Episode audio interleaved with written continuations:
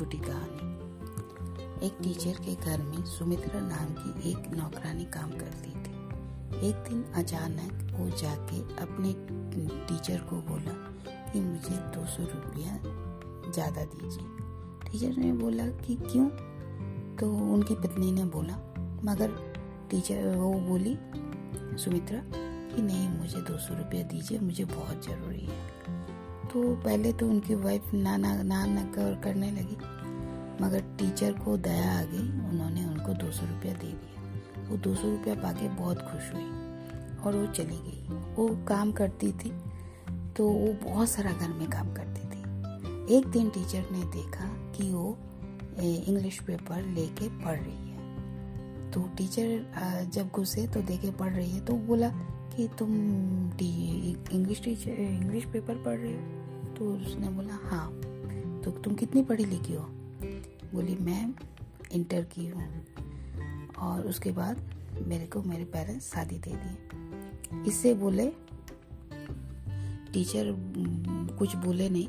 वो सोचने लगे, अगर ये लड़की पढ़ी लिखी, पढ़ लिखी होती तो आज उसको किसी का घर में नौकरानी का काम नहीं करना पड़ता। वो बहुत मन लगा के काम करती थी।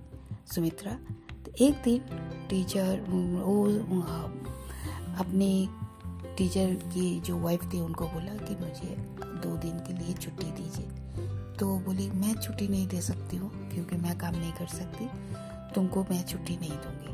मैं काम करने से मैं बीमार हो जाऊँगी, मैं बीमार हूँ। तो टीचर बाद में बोला कि, तुम ऐसे क्यों बोल रही हो? उसको किसी, कुछ काम होगा, उसे पूछो तो कि क्यों वो छुट्टी लेना चाहती है। तुम उसको छुट्टी के लिए मना कर दी। बता नहीं नहीं, मैं नहीं घर का काम कर सकती हूँ, उसको करने दो। तो वो सुबह जल्दी उठती थी, अपना बच्चा के लिए खाना बनाती थी, उसको खिलाती थी, स्कूल भेजती थी और फिर आगे यहाँ का काम करती थी। उसको छुट्टी नहीं मिला। कुछ दिन जाने के बाद, एक दिन देखे कि पेपर में मेरा स्कूल का आनंद नाम का एक लड़का, उसको फ़र्स्ट हुआ है पूरा शहर से। इससे मैं बहुत खुश हुआ और मैं जल्दी जल्दी तैयार होके, टीचर बोले कि मैं जल्दी जल्दी तैयार होके स्कूल के लिए निकला।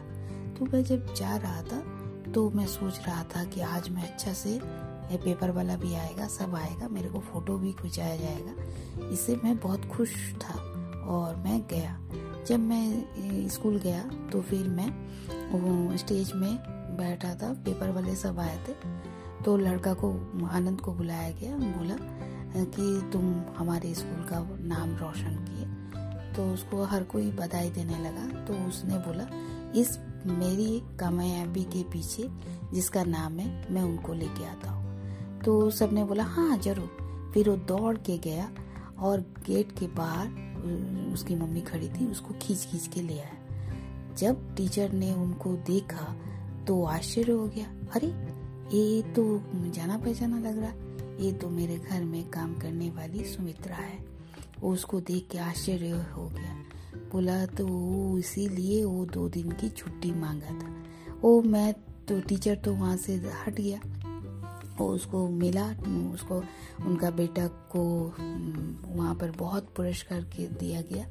उसके बाद वो चला गया। जब वो घर आया तो उसकी टीचर की वाइफ बोली कि आज देखो सुमित्रा नहीं आई काम पे। तो मैंने बोला, अगर तुम्हारा बेटा तुम फ़र्स्ट प्राइज मिलता और क्या तो तुम काम पे जाती? तो वो आश्चर्य हो गए कि क्या बोल रहे हो? तो उसने बोला कि सुमित्रा का बेटा मेरा स्कूल में टॉप किया है, जिस के लिए वो आज नहीं आई।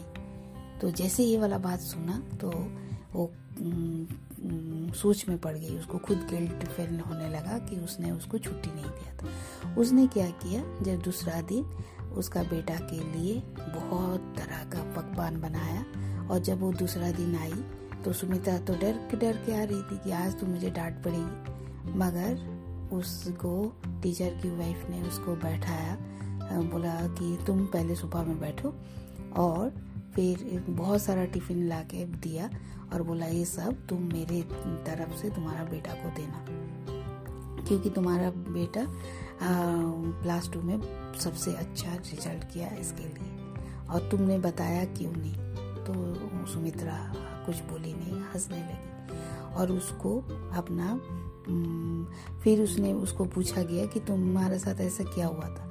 तो उसने बोला कि जब मैं टेन इलेवन में थी तो मैं किसी से मेरा प्यार हो गया था और मेरा पिताजी को जब पता चला तो उन्होंने मेरा शादी करा दिया और जिसकी वजह से मेरा ये हालत हो गया। मगर शादी के बाद, मेरा बेटा होने के बाद, मेरी पति भी मेरे को छोड़ के चला गया।